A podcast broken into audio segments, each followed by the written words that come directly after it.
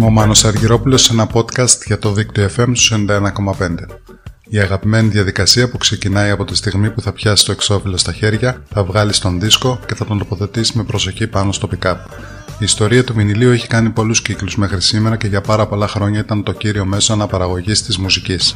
Συλλεκτικές εκδόσεις, ειδικές εκτελέσεις, σπάνια εξώφυλλα και ειδικά B-sides είναι αυτά που απασχολούν τους συλλέκτες και έχουν τροφοδοτήσει ατελείωτες συζητήσεις. Οι ειδικές κυκλοφορίες των πολύ μεγάλων ονομάτων είναι εκείνες που πουλάνε περισσότερο, χωρίς αυτό να σημαίνει πως και κάποια λιγότερο γνωστά ή και καθόλου γνωστά ονόματα έχουν κάνει υπόγεια φήμη σε ειδικούς κύκλους συλλεκτών.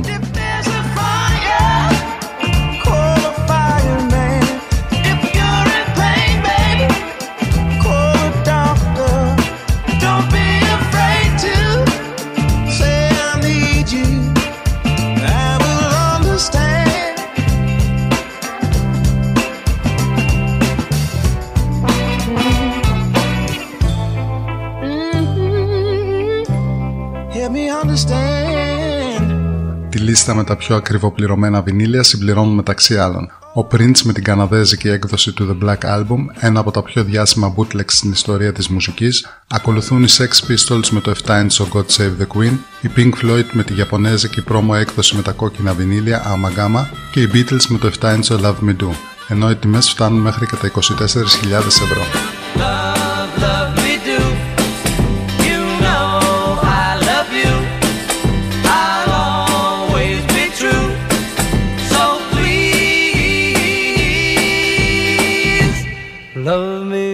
Η αναζωογόνηση των δίσκων βινιλίου οφείλεται και στο Discogs, ένα site αγοραπολισίας δίσκων βινιλίου, αλλά και μια μεγάλη βάση δισκογραφικών δεδομένων που διαρκώς και μονίμως αναπτύσσεται.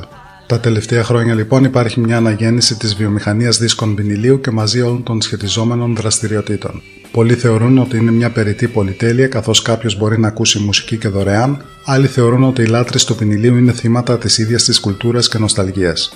Ένας ψυχαναγκασμός που πολλές φορές δεν έχει να κάνει μόνο με την ίδια τη μουσική, αλλά με την ανάγκη μιας ακόμα προσθήκης στη συλλογή.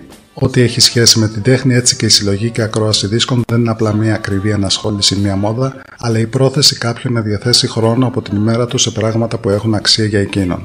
Το κομμάτι που θα ακούσουμε υπάρχει στη συλλογή Blue Note Reimagined, ένα διπλό άλμπουμ που φέρνει μαζί διασκευές αλλά και νέες προσεγγίσεις από τον κατάλογο της Blue Note και τη νέα γενιά της βρετανικής jazz. Είναι η διασκευή του κλασικού Rose Rouge εδώ από την Georgia Smith.